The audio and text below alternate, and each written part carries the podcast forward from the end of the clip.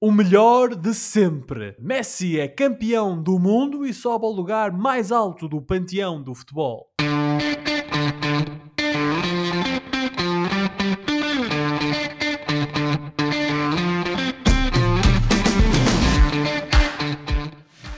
Bem-vindos a uma emissão em direto dos Meninos de Ouro, o programa para quem gosta de bola e que está disponível todas as terças-feiras no Spotify, Apple Podcasts, Google Podcasts e em todas as outras plataformas onde se pode ouvir e descarregar podcasts.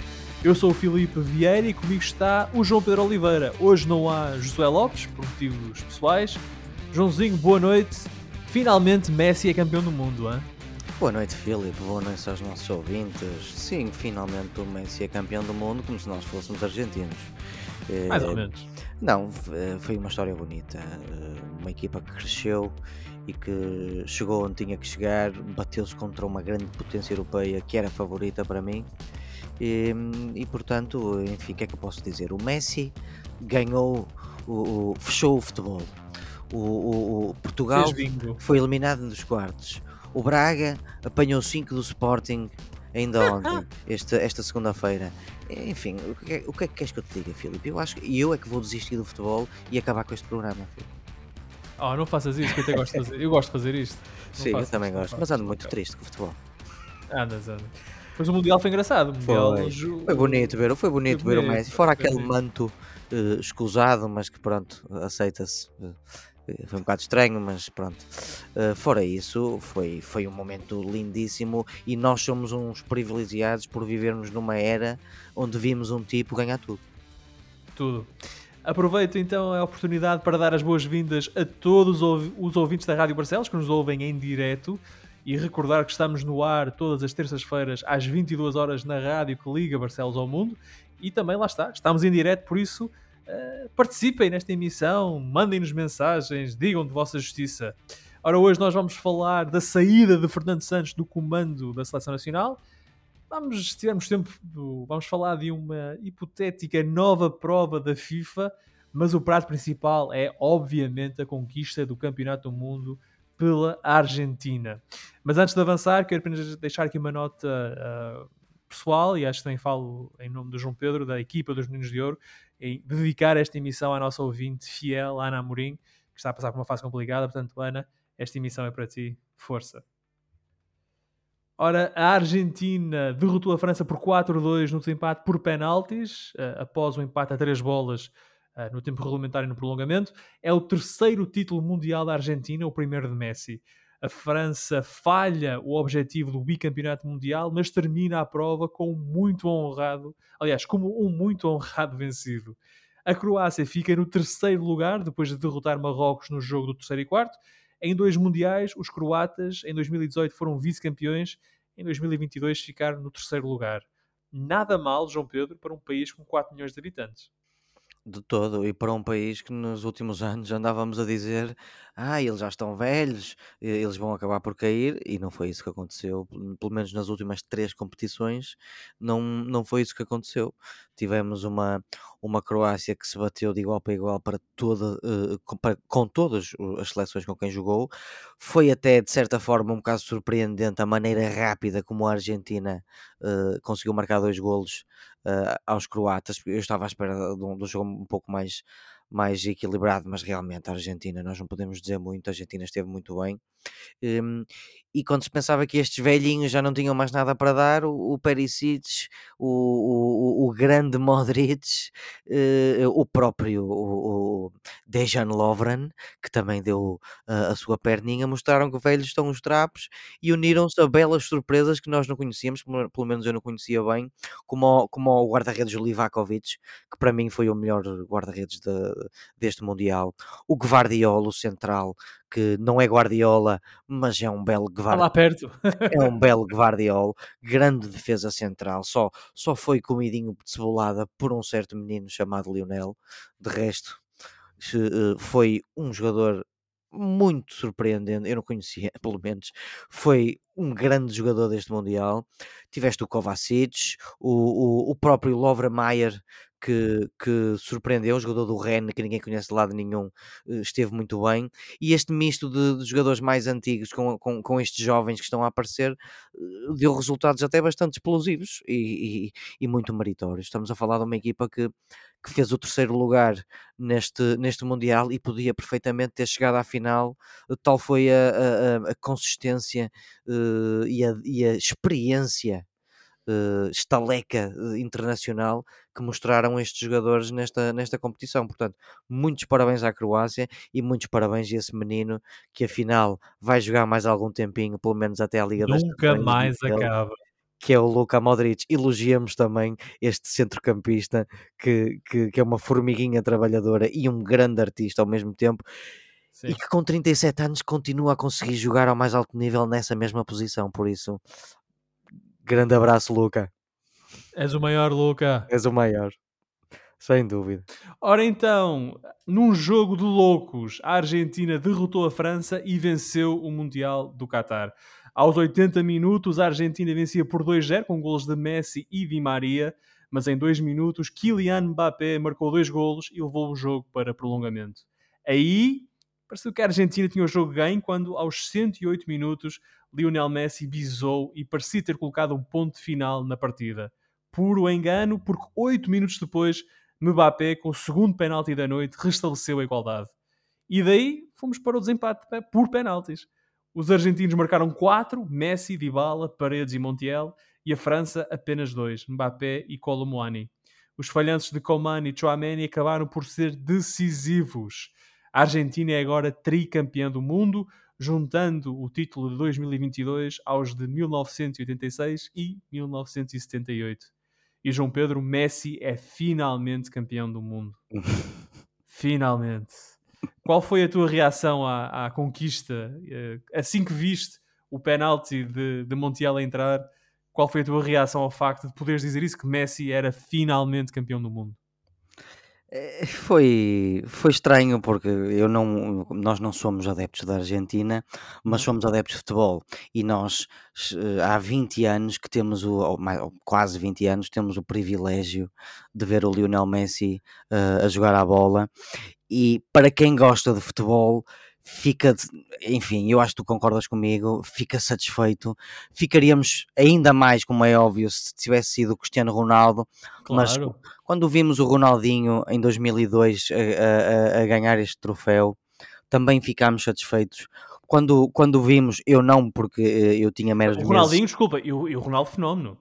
É? O, o, perdão, e, o Ronaldo, e mais ainda, porque estava no, no, no pico, o, o, Ronaldo Fenómeno, não, não, todos nós gostámos de ver isto. Em 86, imagino eu, porque não vi, mas em 86, os amantes do futebol de certeza que adoraram ver o Maradona uh, a levantar este troféu, e, e, e, quando assim é, ficamos assim com uma sensação de ah, ok, pode ser. Uh, uh, foi, um, foi um bom Mundial. A Argentina teve um, um comportamento galhardo uh, durante o torneio todo. Foram melhorando de jogo para jogo. Tiveram uma, uma atitude competitiva brilhante, foram muito organizados de, defensivamente e depois ofensivamente tinham ali um maestro que comandava as operações, qual general, que era, que era o Messi, mas eu tenho que adicionar jogadores como o, como o Alexis McAllister do Brighton, que fez um belíssimo Mundial. Ele que conseguiu fazer um Mundial com o Messi e ganhá-lo, tal como o pai dele conseguiu ganhar um, um conseguiu, conseguiu jogar com o com o Maradona também, um, e outros jogadores, o próprio Julian Alvarez do Manchester City, o, o, o suplente do, da besta Haaland, fez um grande Mundial também, e, e, e à medida que, que, que, esta competição ia avançando, e em especial nos últimos três jogos, ficava aquela sensação que estavam aqui a reunir-se condições para um conto de fadas. Embora eu lembro-me da semana passada ter dito que achava que a França ia ganhar, uhum. De facto estavam aqui a reunir-se condições para um conto de fadas futebolístico. Uh, se tivesse aqui o Josué, se calhar uh, agia como advogado diabo e dizia coisas como uh, se calhar houve aqui uns empurrõezitos e tal. um, ninguém... conto fadas, um conto de fadas pré-estabelecido, não era? O que ele é, dizia. sim, eu, ouvimos muito, muito a palavra Penaldo, mas nunca ouvimos a palavra Messi Aldo ou, ou Lionel Aldo, enfim. Mas se olharmos bem para aquilo que foi esta competição, eu acho que é um final bonito. Mais bonito era só se tivesse sido um confronto final entre, entre Portugal e, e, e Argentina, Argentina por, causa, por causa dessa tal, esse tal despique de, de, destas últimas duas décadas destes dois jogadores que são e eu digo de longe os melhores jogadores, pelo menos do, desta geração, e nunca tiveram ninguém que os acompanhasse, que é o Cristiano Ronaldo e o Messi. Mais bonito só se tivessem sido eles os dois a, a jogar a final. Sim, teria sido bonito. Uh, mas dito isso, eu julgo que no conto daquilo que foram uh, as, as, que, as cinco semanas de, de, prova, quatro, cinco semanas de, Mais ou Mundial, uh, as duas melhores equipas chegaram à final, ou seja, acho que a França e a Argentina foram efetivamente duas, se não as melhores, duas das melhores de equipas e mereceram, mereceram estar na final e proporcionaram um excelente jogo de futebol. Um, que durante 70 minutos é dominado pela Argentina, mas depois os 20 minutos finais são todos da França e a França podia ter ganho o jogo em tempo, no tempo regulamentar. E são é completamente diabólicos aqueles últimos sim, 20 minutos. Sim, sim, sim. E, e, portanto a França dá quase dá a volta ao texto, consegue empatar o jogo. O presidente Macron uh, na bancada já tirava o casaco, tá, estava a vibrar com, com, aquele, com aquele, jogo. Uh, e a verdade é que o prolongamento foi mais uma. Foi, foi enfim, foi, foi incrível com, a Argentina a fazer o terceiro gol. Pensava-se que o jogo estava resolvido ali e depois mais um penalti, Não. mais um gol de, com de Kylian Mbappé com o primeiro empate da França, o 2-2, e depois ali entre, entre esse empate e o, e o início do prolongamento, não ficaste com a sensação, ah, se calhar a França vai ganhar isto? Fiquei. Houve, houve dois momentos em que eu pensei que a França ia ganhar aquilo. O primeiro foi, claro, ainda na, no tempo regulamentar, quando o Mbappé faz o 2-2. E depois era no prolongamento, porque parecia-me que a França estava a ser mais equipa e que a Argentina porque... estava cansada eu depois também uh, comecei a pensar na componente física e a ver claro. aqueles miúdos, olha, o, o Coman e o Thuram, que são os jogadores relativamente novos que entraram, ou seja, estavam cheios de vida para aquele, para aquele prolongamento. O Mbappé com 23 anos não conhece a palavra fadiga. Uh, enfim, tu tinhas ali o, o próprio Chouameni, é um jogador jovem e é um belíssimo jogador.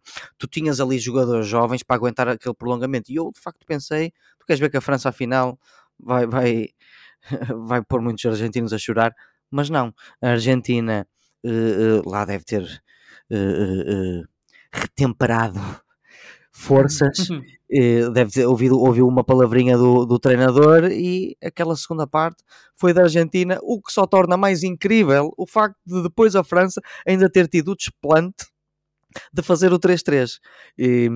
Eu por acaso vi o, o, jogo com um dos nossos ouvintes aqui em Londres, o, ah, o Tiago, o Tiago Balas, e ele não me deixa mentir. Oh, e ele não me deixa mentir. Eu não fiz uma previsão, mas fiz um desejo e disse: gostava muito que este jogo acabasse 2-2 ao 90, 3-3 no prolongamento e fosse para penaltis.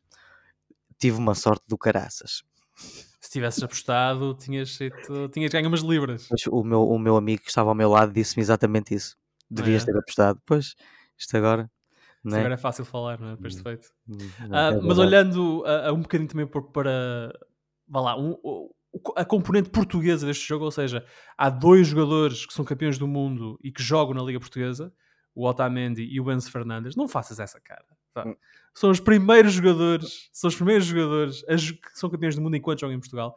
Enzo Fernandes ganha mesmo o título de prémio revelação e de facto ele foi, ele foi importantíssimo neste jogo nesta, nesta recuperação da Argentina, porque não nos esqueçamos que a Argentina perde o primeiro jogo.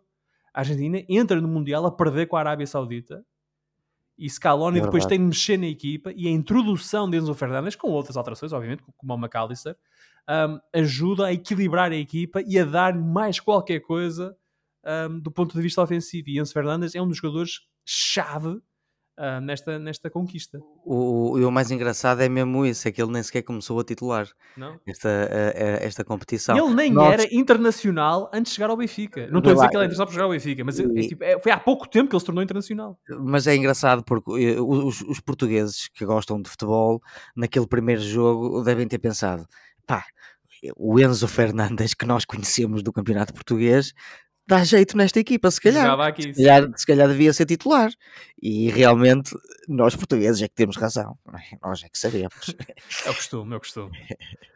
Ahm, ora bem, o Messi, como nós dissemos, finalmente foi campeão do mundo e João Pedro agora eh, prende-se com a questão. Eu, eu, de certa forma, já dei a minha opinião e também dizemos na abertura deste programa, mas acho que o Messi agora, eh, de certa forma, torna-se no melhor jogador de sempre. Ou seja, eh, para, quem, para quem está mais desatento, a partir de hoje, o palmarés de Lionel Messi inclui, nesta altura, pelo menos, 42 títulos. Ele ganhou 10 ligas espanholas, tem 7 taças do Rei, 9 supertaças de Espanha, uma liga francesa, 4 Champions, 3 supertaças europeias, 3 campeonatos do mundo de clubes, um Mundial de Sub-20, uma medalha de ouro nos Jogos Olímpicos, uma Copa América, uma finalíssima e um campeonato do mundo. Isto já para não falar das 7 bolas de ouro. É o melhor de sempre. se formos pelo, pelo critério do, do, do palmarés mais talento, como é óbvio, não há muito a dizer, de facto. Ainda nenhum jogador completou o futebol como o Lionel Messi, portanto, eh, nesse aspecto é o melhor de sempre. Agora, eu acho que a questão do melhor de sempre nunca vai deixar de ser debatida. O, o, o, o futebol. Achas não que é- sim? Sim, acho que o futebol não é muito consensual.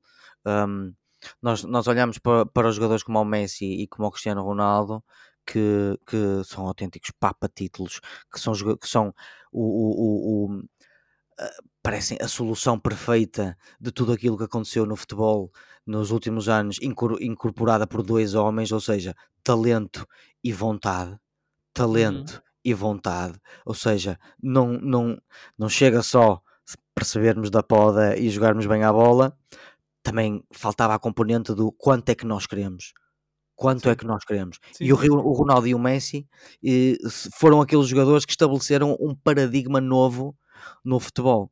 Ah, a longevidade agora é maior, ou tem sido maior, por causa de, de- destes dois jogadores, e, e, portanto, eh, eu acho que se vai continuar a discutir. Se aliarmos a isso o facto de haver jogadores de gerações anteriores que, se calhar, muita gente diz eram até tecnicamente superiores e mais talentosos do que o Messi e o Ronaldo, a questão nunca vai acabar, porque há pessoas que acham, por exemplo, que o melhor jogador de sempre é o Ronaldinho Gaúcho, ou o Tu Ronaldo pessoas. ou não és? o Ronaldo Fenómeno, ou o Pelé, ou o Maradona. O, Marad- o- Pelé é complicado para, para nós, por exemplo. Sim, não vimos jogar. Eh, não vimos jogar, não há, não há assim muitos vídeos. O futebol era muito diferente. É complicado comparar gerações. É até complicado comparar com a geração dos anos 80, do 80 barra 90, mas mais Maradona, sim. 80, do, do, do, do Maradona, porque mesmo aí o futebol ainda era diferente. Portanto, a- a questão nunca vai desaparecer. E se me quiseres perguntar a mim, eu vou pelos jogadores que mais me deram prazer de ver jogar na vida e estamos a falar de jogadores que ganharam de facto troféus. Podem não ter ganha, ganho metade dos troféus que o Messi ganhou e, e um deles até nem, nunca ganhou uma Liga dos Campeões, por exemplo, mas eu vou por aqueles jogadores que, que me excitavam, que eu ficava excitado quando, quando eles jogavam. E é o Ronaldinho Gaúcho e o Ronaldo Fenómeno. E enfim, o Messi e o Cristiano Ronaldo também entraram nessa categoria, mas lá está, o- os dois Ronaldos dos anos 90, enfim. Isso- mas isso não terá a ver um bocadinho com a tua idade e com o facto de, de certa forma, eles eram mais velhos que tu e tu cresceste com eles no auge? Também terá a ver um bocado com isso? mas, mas uh, va- vamos ser honestos. Tu já viste. O Messi, o Messi é da nossa idade, é um bocado difícil uh, ter, uh, Enfim, mas, uh, ter um- alguém da nossa idade olhar para ele como um ídolo, não é? Mas tipo, mas, mas vamos pôr as coisas desta forma. Alguma vez viste o Messi a fazer coisas que o Ronaldinho fazia? O Ronaldinho Gaúcho? E por Messi, e quando digo Messi, posso até dizer Ronaldo, por exemplo. Alguma vez viste o Cristiano Ronaldo a fazer certas coisas absolutamente absurdas que, que o Não, Ronaldo eu- Fenómeno e, o, e especialmente o Ronaldinho Gaúcho faziam? O Ronaldinho, Ronaldinho Gaúcho era um jogador fenomenal hum, e trazia uma alegria para o jogo que é. Nunca vi ninguém jogar como ele jogou. E uma imprevisibilidade de movimentos que, sim, sim, que, sim, desafiava toda a gente. os mais peritos no futebol não conseguiam prever o que o Ronaldinho ia fazer. As pessoas mais entendidas deste mundo no futebol, o Bobby, o, o, enfim, o Bobby Robson levou as mãos à cabeça, mas foi por causa do outro Ronaldo. Uh, o, o, até os mais entendidos tinham dificuldades em perceber o que, é que o Ronaldinho Gaúcho ia fazer a seguir, porque era estava-lhe no sangue. Aquilo não era futebol, aquilo era futebol misturado com dança. Tecnicamente e era, e, era, e, e não era e não era fútil ou inútil. O Ronaldinho conseguia fazer aquelas coisas imprevisíveis, mas em prol da progressão da equipa em campo. Sim, sim, sim. sim, sim, sim. Portanto, pá, se calhar o meu favorito era o Ronaldinho Gaúcho. Uh, eu, mas... Olha, vou, dizer uma coisa. Para mim, o Ronaldo Fenómeno é o maior fenómeno que eu vi a jogar a bola. Teve o, azar da lesão em Itália, e depois tornou-se um jogador diferente, tornou-se um jogador mais um. O, o Ronaldo Fenómeno, mais da área. basta dizer que conseguiu ser bola de ouro com o joelho. Ele conseguiu fazer o resto da carreira dele com o joelho, só. Sim. Mas, Imagina... Ano, mas o ano dele em Barcelona é talvez a melhor época, em termos individuais, que eu, que eu vi num jogador, um jogador fazer. Mas em relação ao Messi, eu julgo que é a longevidade também da carreira dele que o distingue dos demais. Sim, Portanto, a capacidade que ele tem de ao longo de muitos anos ser o melhor, de ao longo de muitos anos ganhar o que ganhou e de ajudar os colegas a ganhar o que ganharam. E portanto, é por isso que, embora eu reconheça que o Ronaldinho Gaúcho, enorme jogador, o Ronaldo Fenómeno, enorme jogador, mas acho que o Messi, uh, lá está, tem argumentos suficientes para que se possa dizer neste momento um, o, mas, o GOAT, o melhor de sempre. Sim, uh, tem argumentos, sem dúvida nenhuma. E depois também tens outra coisa, Filipe. O Messi conseguiu durar uh, uh, ao mais alto nível até aos 35 anos, ou seja, ele precisou de chegar aos 33, 34, 35 anos para se poder tornar no capitão que a Argentina queria, porque ele, uma das críticas na carreira dele era que ele era muito, muito discreto, muito comedido, não tinha grande perfil de capitão Sim. e, enfim, o Ronaldinho com 35 anos, Ronaldinho Gaúcho e o Fenómeno com 35 anos já não queriam saber Já estavam a sambar eh, no é? Brasil. Sim, ou, ou, seja, eh, se calhar se tivessem a mesma mentalidade de, do Messi e do Ronaldo e ainda pudessem jogar aos 35, se calhar aí também seriam grandes capitães, capitães e teriam ganho muitas coisas. Uh, o que é facto é que o Messi chega aos 35 anos com num, a um ponto de maturidade ótimo, misturado com a capacidade para jogar futebol que ele ainda tem, e isso foi perfeito para esta Argentina, porque a Argentina finalmente não tinha só o, o não tinha só o, o melhor jogador de todos os tempos, mas tinha um capitão. E... Sim, e tinha um jogador com o qual que os outros colegas, os colegas dele, não é? Queriam que se destacasse. Ou seja, os jogadores da Argentina notavas que eles queriam que o Messi ganhasse, não só por eles, mas também Sim, por ele, Eles queriam ganhar o Mundial, não só um por eles, mas pelo pessoal. Messi. Era o, o De Paul era o guarda-costas pessoal do Messi. Ninguém se mete com o Messi. Aí não mete, não. Ora, e dito isso, obviamente se há um vencedor, há um vencido, e o vencido neste caso foi a França, que era a detentora do título, à partida para, para esta competição no Qatar.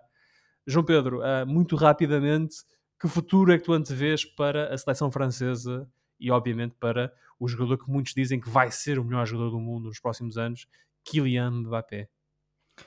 Por mais que me custe, parece-me que vai ser um futuro risonho, porque hum, a seleção francesa continua a, tem neste momento uma base de jogadores muito jovens que ainda têm uns bons anitos para, para dar ao futebol. Eu, por exemplo, podemos começar na baliza, temos o Loris. Que, que tem 36 anos e que a qualquer momento também vai deixar a seleção, mas tens o Meslier, o guarda-redes do Leeds, que é muito bom, que só tem, uhum. que só tem 22. E depois, enfim, tens uh, médios centro como o Camavinga, que ainda tem 20 anos, tens o, o, o Saliba, o central do Arsenal, que está a fazer uma excelente época, tens o, o, o Dembélé, que apesar de tudo ainda só tem 25 anos e finalmente parece ter acordado para o futebol, tens o Pamecano, que tem 24, tens o Koundé, que, do, o lateral do Barcelona, que só tem 24, tens esse mimo de jogador que eu tive o privilégio de ver jogar em março, pelo Mónaco, colega, o Chouameni, que belo jogador de futebol. Depois tens o Konaté, o central, enfim. O, a, o futuro para a França, e por mais que me custe, é risonho, Filipe. Esperemos que o nosso seja ainda mais. Claro, lá está. Uh, mas parece que a nossa geração está um bocadinho mais adiantada de idade, não é? A nossa, a nossa hum, geração de ouro. Tanto. Sim, mas é assim, agora estão a entrar os miúdos a sério e os, os, os melhores estão a entrar no pico. Tu tens o Bernardo e o Bruno Fernandes no pico das capacidades com 28 e depois tens o, o, o Leão com 22, creio eu, 23, tens o Félix com 23, tens o, o próprio Jota que só tem 25. Um, Sim. Tens o Dalot que tem 23, tens o Diogo Costa tens que. o Rubem Dias também. Enfim, estou um bocado chateado, estou um bocado chateado com o Diogo Costa, mas tens o Diogo Costa que tem 21 anos, tens o Rubem Dias com 25. Pá, eh, eu acho que o nosso futuro também pode ser risonho. Vamos ver o que, é que acontece, Filipe. Vamos lá, mas eh, quem não vai fazer parte desse futuro, João Pedro, sabes quem é? É o engenheiro. É o engenheiro. O engenheiro do Pianta. O engenheiro do Pianta. o engenheiro do Pianta e do Euro, digamos, também podemos dizer isso. O engenheiro uh, do ah, Euro e das Nações. Foi a primeira, a primeira cabeça a rolar após o Qatar na Federação Portuguesa de Futebol, foi a dele. Fernando Santos, o engenheiro, conquistou o Euro 2016 e a Liga das Nações em 2019. O treinador com mais jogos e mais vitórias ao serviço de Portugal foi despedido e deixou o comando da seleção portuguesa. Vários nomes têm sido apontados ao seu lugar, com destaque para o improvável, digo eu, José Mourinho, mas há também Bruno Lage, Paulo Sousa, Jorge Jesus, Abel e hoje até o holandês Louis van Gaal disse que se Portugal ligar, ele atende o telefone. Uh, mas vamos por partes, João Pedro. Em primeiro lugar, achas que é justa a queda do Fernando Santos? Ele merece uh, ser, mereceu o despedimento, digamos assim? Acho que estás a colocar as coisas de uma forma um pouco cruel e sensacionalista, Filipe Vieira. Eu, uh, sensacionalista, nem pensar. Pergunta-me, eu, eu, eu, eu não diria justa, mas faz sentido. Acho que é, sair nesta altura, depois de quatro competições, se não contarmos com a Liga das Nações. Se não contares com a Liga das Nações, sim, ele faz dois europeus e dois mundiais. Parece-me o melhor, um, um, não, não, não necessariamente o melhor, mas um bom momento para uma, uma mudança de ciclo. O, o Fernando Santos tentou, um, nesta última fase na sua carreira de selecionador, mostrou finalmente a abertura e, que os portugueses queriam para poder jogar com os jogadores bons nos lugares em que eles jogam bem. E nós vimos alguns resultados disso. Mas para muitos, se calhar, foi tarde demais. Eh, eu creio que ele estava um bocado naquele limbo entre se calhar até se justificava que ele, que ele acabasse o contrato minimamente, mas ao mesmo tempo já parecia haver algum desgaste. Eu acho que tu concordas comigo eh, uhum. da parte do próprio Fernando Santos, já parecia haver algum, algum desgaste. Um, a, maneira como uh, eu, eu, não, eu, não diria, eu não diria que foi que ele saiu pela porta pequena nem de uma forma negativa, eu, mas saiu de uma forma pouco airosa, como uh, eu gostava que ele tivesse saído e como se calhar ele até pelo que, pelo que acabou por fazer pela seleção merecia. Não foi assim que ele saiu. Eu confesso que tinha as minhas dúvidas se ele ia sair ou não.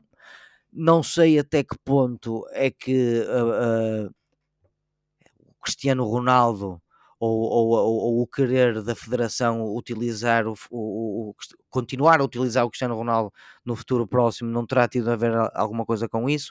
Isso é pura especulação da minha parte mas em termos de fazer sentido faz sentido porque eh, creio que depois de oito anos é uma boa altura para, para fechar o ciclo.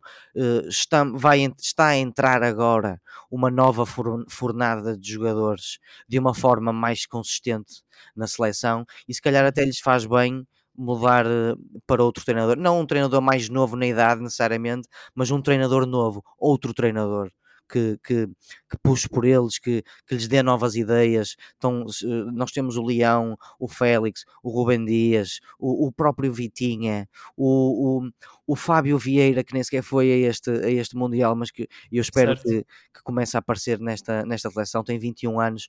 Se calhar é estes miúdos que estão agora a aparecer E o Vitinha do Braga, já falei em Vitinha. O, Vitinha o próprio Vitinha do Braga, o próprio Gonçalo Ramos, que também estreou-se neste Mundial.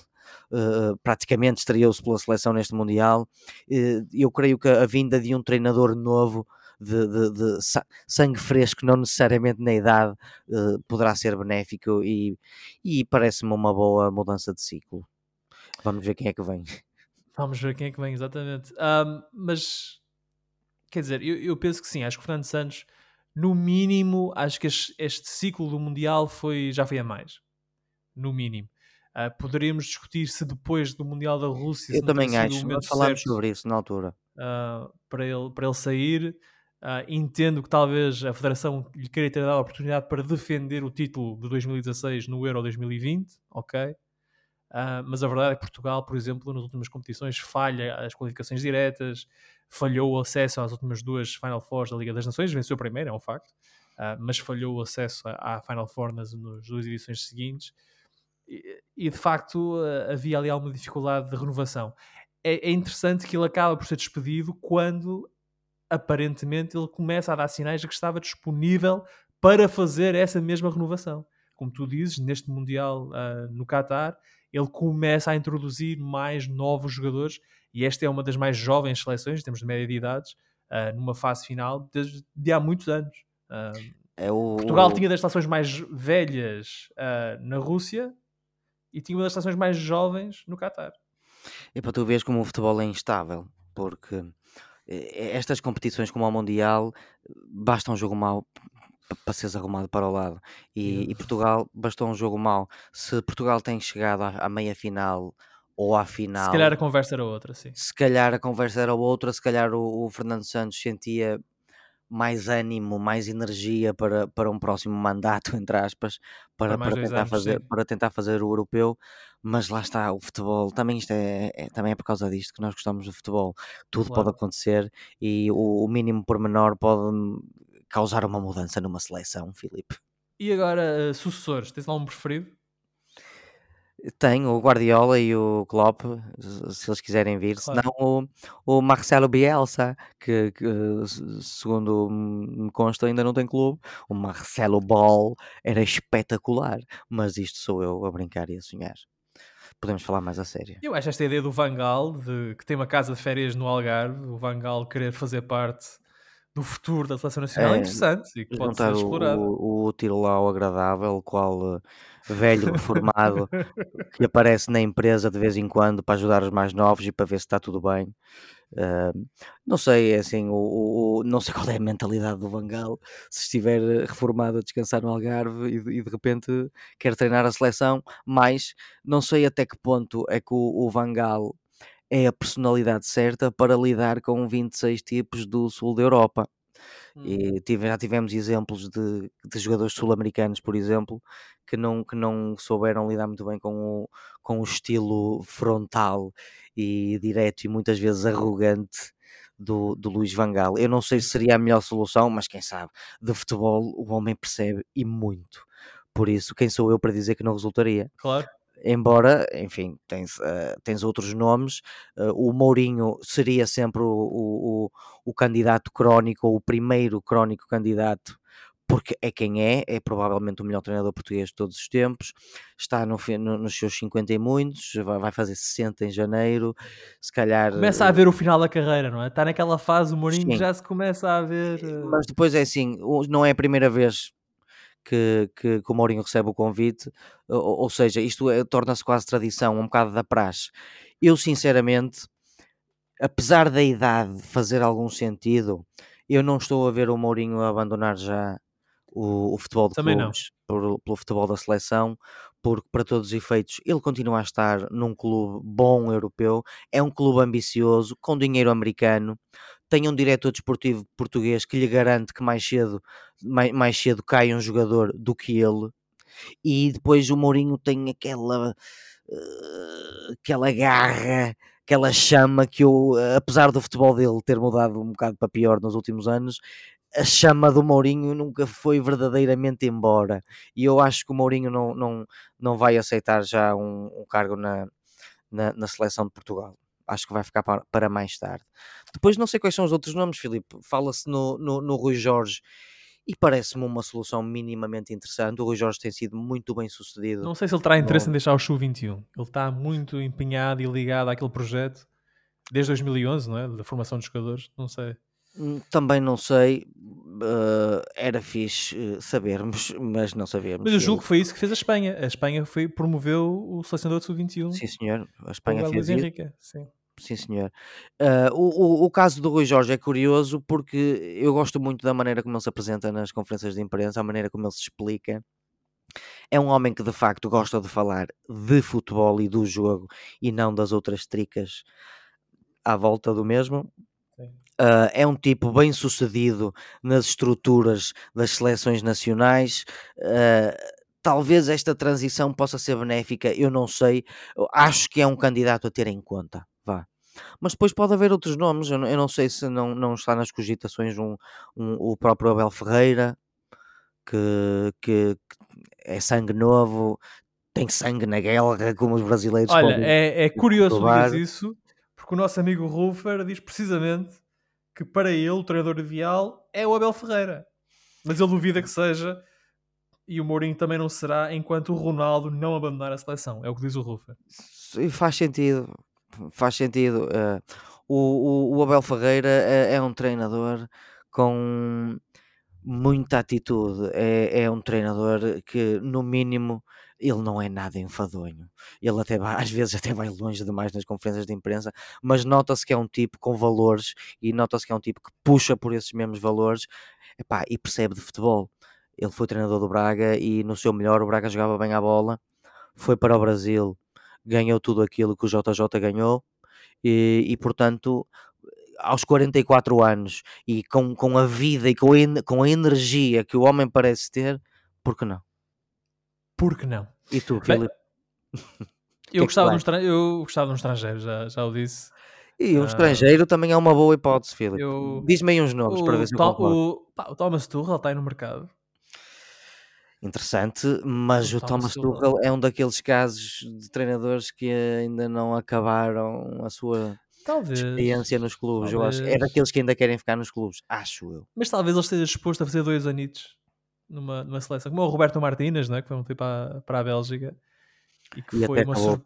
acabou por ficar, não é? E acabou por ficar, mas foi uma surpresa que ele estava na Premier League, era um treinador com mercado e foi. Sim, mas, mas tipo, tinha sido despedido, creio eu, do, não Sim. sei se do Everton. Sim, uh, antes do Marco Silva, não é? O próprio foi uma surpresa no, na, na, seleção belga e a coisa correu bem. Um, eu acho que um, um, selecionador estrangeiro também seria muito interessante, mas teria que ser muito bem escolhido. Mais Sim. uma vez, eu sugeriria Roger Schmidt. Schmidt à bem está. Roger Ball. Mas olha que a ideia do Bielsa não é. Deixa-me um bocado intrigado. A possibilidade o, do Bielsa. O Bielsa é, aquele, é, é, é como aqueles tipos aqueles tipos na Segunda Guerra. O Bielsa Guerra. com o Rafael Leão. Os japoneses da Segunda Guerra que se metiam em aviões. Estás a ver? Sim, os kamikazes. Os kamikazes. E é tipo isso o Bielsa, é all or nothing. É, é, é muito isso, é, é, um, é um futebol muito pressionante, muito atacante e que infelizmente muitas, muitas vezes descuida a parte da defesa.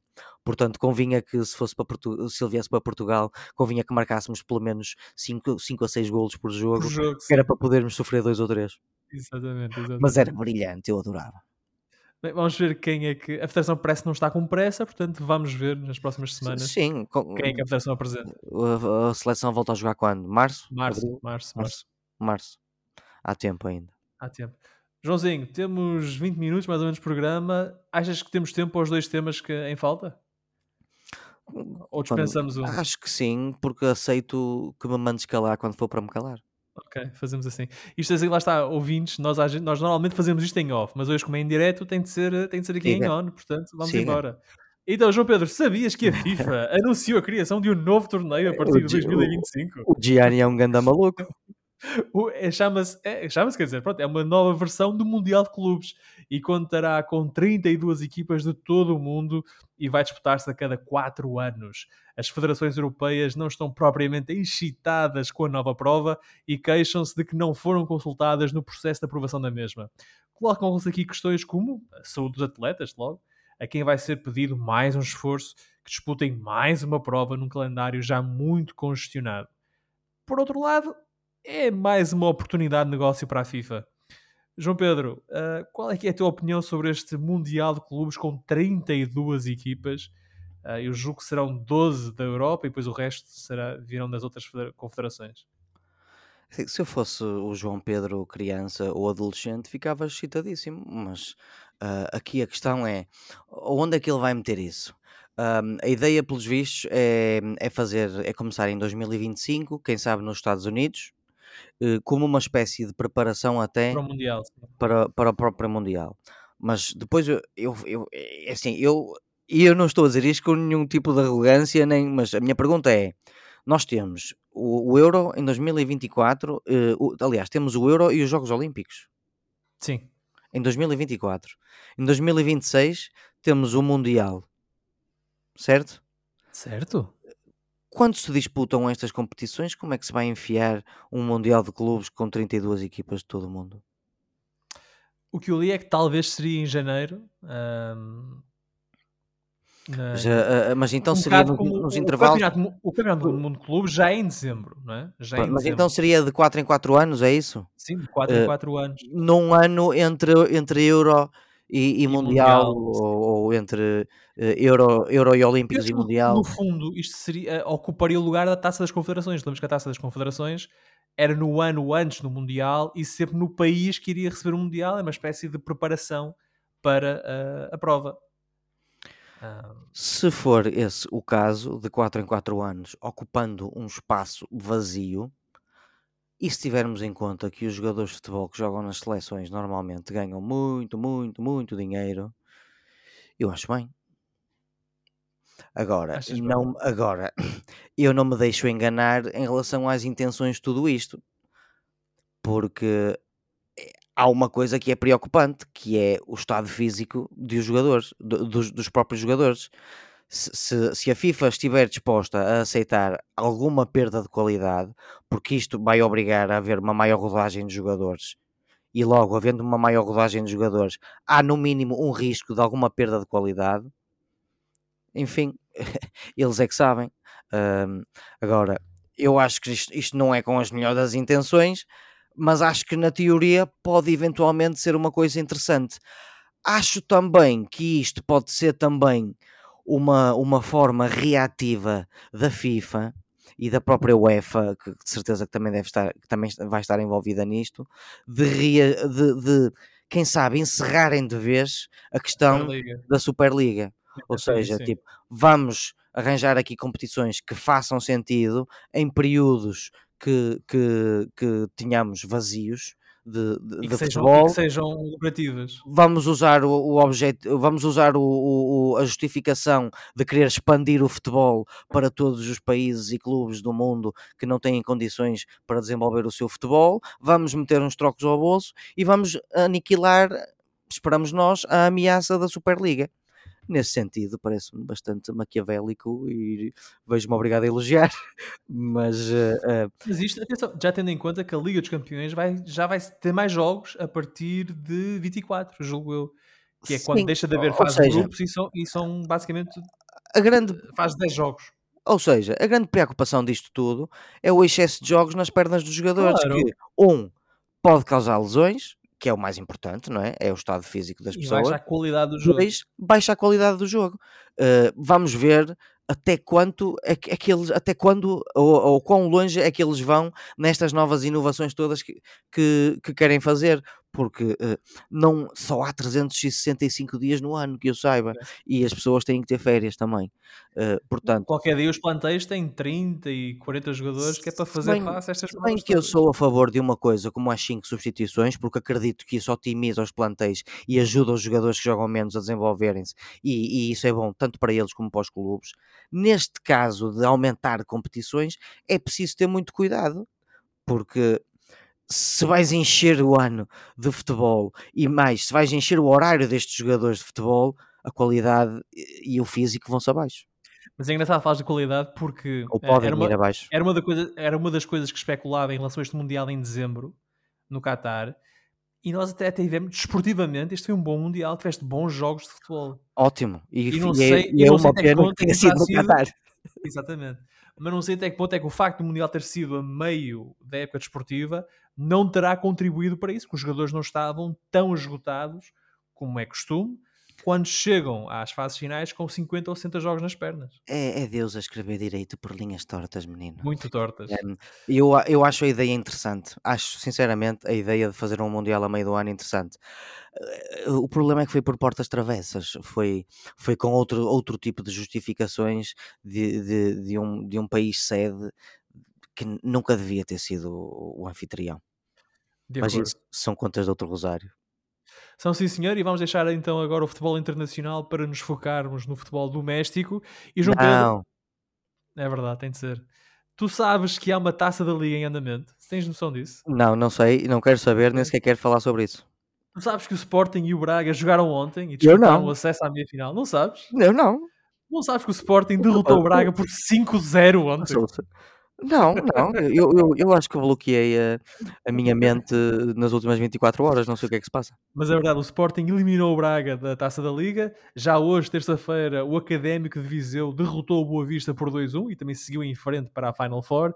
Amanhã, quarta-feira, temos o Porto Gil Vicente e depois na quinta-feira o Moreirense Aroca, o Moreirense que eh, eliminou o Benfica ainda na fase de grupos, em igualdade pontual, mas o Moreirense tinha mais um golo marcado, vá lá, aquela célebre eh, expressão, por um golo se ganha, por um golo se perde. O Mo- Moreirense acabou a fase de grupos com um golo a mais, passou. Ahm, o que é que se passou com o Braga ontem, João Pedro? Ou seja, o Braga leva 5 do Sporting, 5 golos marcados na primeira parte, na segunda parte o Sporting faz ali um bocado de gestão e ah, estás preocupado? Como diria o Cristiano Ronaldo, perguntem ao Carlos. Ou Arthur, neste caso? Se eu estou preocupado, não, opá, claro, claro, estou- enquanto adepto do Sporting Clube de Braga, estou Exatamente. preocupado. Ah, enquanto realista, estou conformado. Não, não estava, de facto, enfim, ninguém nenhum, estava à espera, nem, o- nem, nem, nem o Josué estava à espera de- do Braga ir a, a, Alvalade e perder 5-0. Estamos a falar de um clube que até está em, acima do Sporting no campeonato, not for long, não vai ser por muito A jogar tempo. assim não, a jogar assim não vai durar sim, não vai muito. ter-. E o próximo adversário é o Benfica.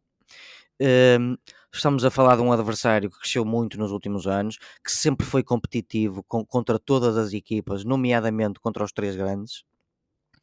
E o que se passou ontem foi uma autêntica massacre. Eu tive, eu quase que telefonei para a polícia a dizer que havia um massacre em Alvalade. Por favor, vão aí porque estão a matar jovens eh, de 20 e tal anos. E eram Mas olha, do uma coisa. Tu já, tu já expressaste aqui várias vezes o teu ceticismo em relação ao Arthur Jorge enquanto treinador para este Braga. Já, já o fizeste, não será novidade nenhuma para ninguém. Ahm, tu achas que no jogo da Taça da Liga, que, mais uma vez eu digo, o Sporting venceu por 5-0, é- a equipa, o Arthur Jorge deu mal o jogo, a equipa teve uma branca coletiva. ahm, como é que tu distribuis as culpas pelo resultado e pelo desfecho Hum, do jogo é, é muito difícil explicar isto, ah, mas é fácil apontar culpas. A culpa é dos jogadores e do treinador. Hum, eu não sei o que é que aconteceu no último mês, eu sei que a competitividade não, não desapareceu, talvez diminuiu um bocadinho, eh, até porque tinham menos olhos a olhar para eles, as, as equipas de futebol neste último mês, ou seja, tinham menos audiências, menos eh, público nos estádios, taças da liga, ou seja, a competitividade diminuiu, mas não desapareceu. Não. Portanto, é um bocado inexplicável como é que, como, como é que o terceiro, o atual, e vamos dizer atual, porque é mesmo assim, o atual terceiro classificado da Liga Portuguesa vai jogar ao quarto classificado e perde por 5-0. Podia perder, claro, mas perder por 5-0, não esboçar uma única reação durante um jogo inteiro, começar com o Hernani, coitado, ali encostado à esquerda a tentar defender quando ele não é jogador muito de, de- de- ele é um jogador ofensivo e o Hernani até jogou bem, deve ter sido o único ponto positivo de- de- deste jogo, se é que houve pontos positivos. Enfim, não- quem é que nós vamos culpar? Só podemos culpar o treinador eh, e os jogadores. Eh, Quando a equipa está muito bem, eh, os jogadores menos bons passam despercebidos. quando a equipa está muito mal, os jogadores menos bons sobressaem no pior sentido. Nós tivemos um autêntico cabo das tormenas ontem, ontem não, desculpa, peço, peço desculpa, este domingo, Uh, domingo não. Não, foi ontem. Segunda-feira, foi, ontem, segunda-feira. Uh, foi um autêntico cabo das turmenas. voltou ao seu mais alto nível, entre aspas. E, o, o, próprio Fabiano também culpa nos golos, não tanto como o cabo das, como o Turmena, mas uh, também. Vimos uma equipa com falhas de, de, de marcações uh, em todo o lado. Meu Deus, eu, eu, eu a ver as repetições do, dos golos que o Braga sofreu, nomeadamente o segundo, o terceiro e o quarto. Uh, quer dizer, o que é que eu estou a ver? Eu estou a ver o Qatar a jogar a bola? Não é o Qatar, isto é o Sporting Clube de Braga.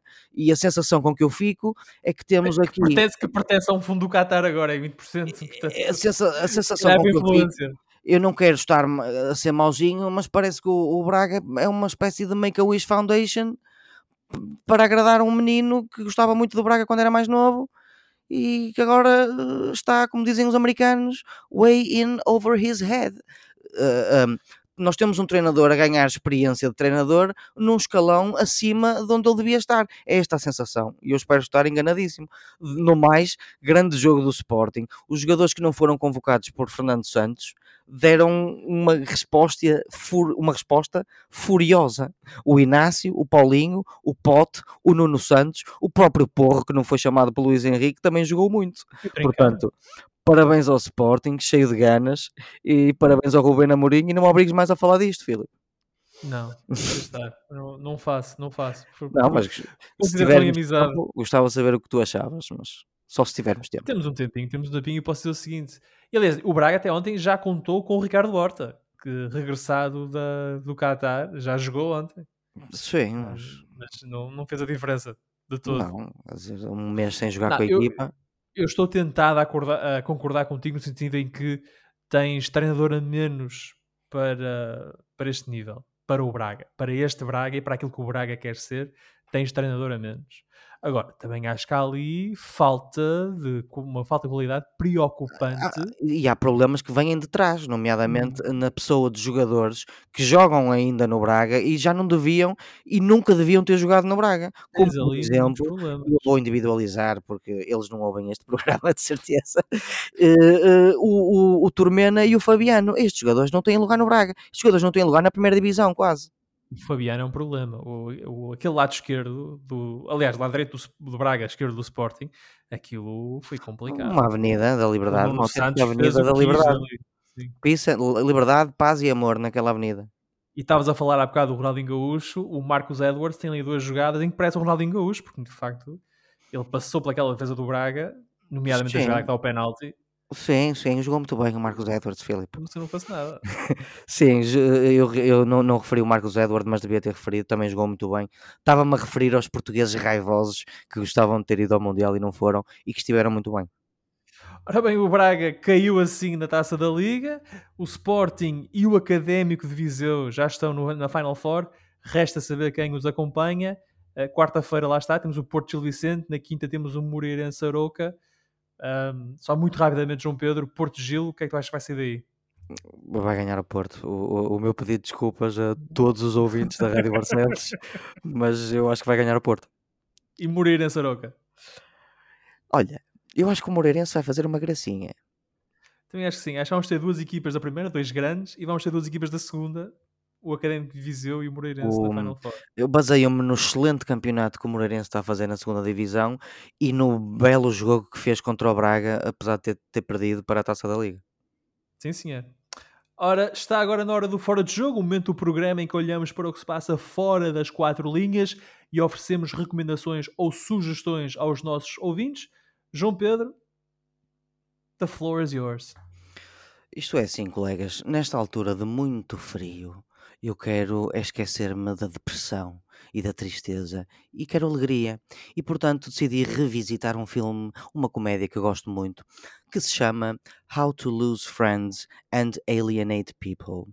Ou em português, Como Perder ah. Amigos e Alienar Outros. Oi, Orlando! Isto é, isto é isso.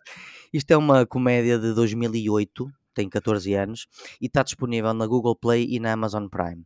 E é realizada por um tipo que é o Robert B. Wide, que é sobretudo conhecido por ser produtor e realizador da série Curb Your Enthusiasm. Tem Uhum. calma, Larry, para os portugueses. E tem um elenco do caraças, colegas. Tem um bom elenco. O inglês Simon Pegg, a Kirsten Dunst, o grande Jeff Bridges, a Gillian Anderson e até a Megan Fox. Isto numa altura em que Hollywood ainda tinha paciência para ela. E também tens outros eh, secundários engraçados, como o irritante James Corden, a Sandy Newton a fazer dela própria e até o Chris O'Dowd. Isto é sobre um, um, um escritor eh, britânico que, hum, que é uma espécie de aspirante a jornalista que hum, tem um incidente na sua própria revista e é, acaba por ser ter que sair dessa revista porque foi convidado, apesar da asneira que fez, para ir trabalhar para Nova York para uma revista de alta sociedade, de moda e cinema e economia e finanças, e é contratado por Clayton Harding, que é o grande Jeff Bridges, para a tal revista que é a Sharps.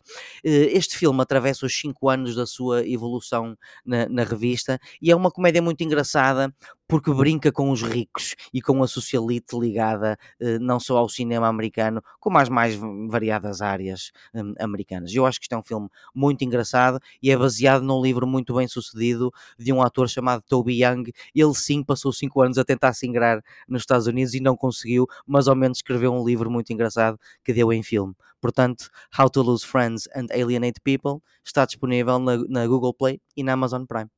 Muito bem. Ora, esta semana eu apresento também uma escolha musical na linha do João Pedro, também não é de agora, também é um bocado aleatório. Mas eh, um bocadinho aqui de contexto. No sábado, no último sábado de manhã, o meu filho encontrou-se no meu escritório e perante a estante, a estante onde tem a minha coleção de CDs, tirou vários do sítio e entregou-me um. E eu olhei para aquele CD e disse: Ah, vamos ouvir isto. Um bocado naquela linha: está mau tempo, está a chover, está pesado e é um CD engraçado. Isto é um sinal para fazer algo com o meu filho, pensaste tu? Pensei eu. E, portanto, o CD que ele me entregou era, é o Lungs, que é o álbum de estreia da, de Florence and the Machine. O álbum de 2009. Oh, Ah, sim, eu sim. já vi, eu já os vi ao vivo. Também eu. Espetáculo. Ah, o disco inclui Dog Days Are Over, o sucesso global Oh. You've Got the Love e o single de estreia da então jovem dupla in- inglesa Kiss with a Fist. Com Hum. inspiração no punk e no rock, mas também na música eletrónica, 12 anos depois, Lungs continua a ser um álbum que enche as medidas. E a voz, presença e instinto musical da londrina Florence Welch não deixam ninguém indiferente.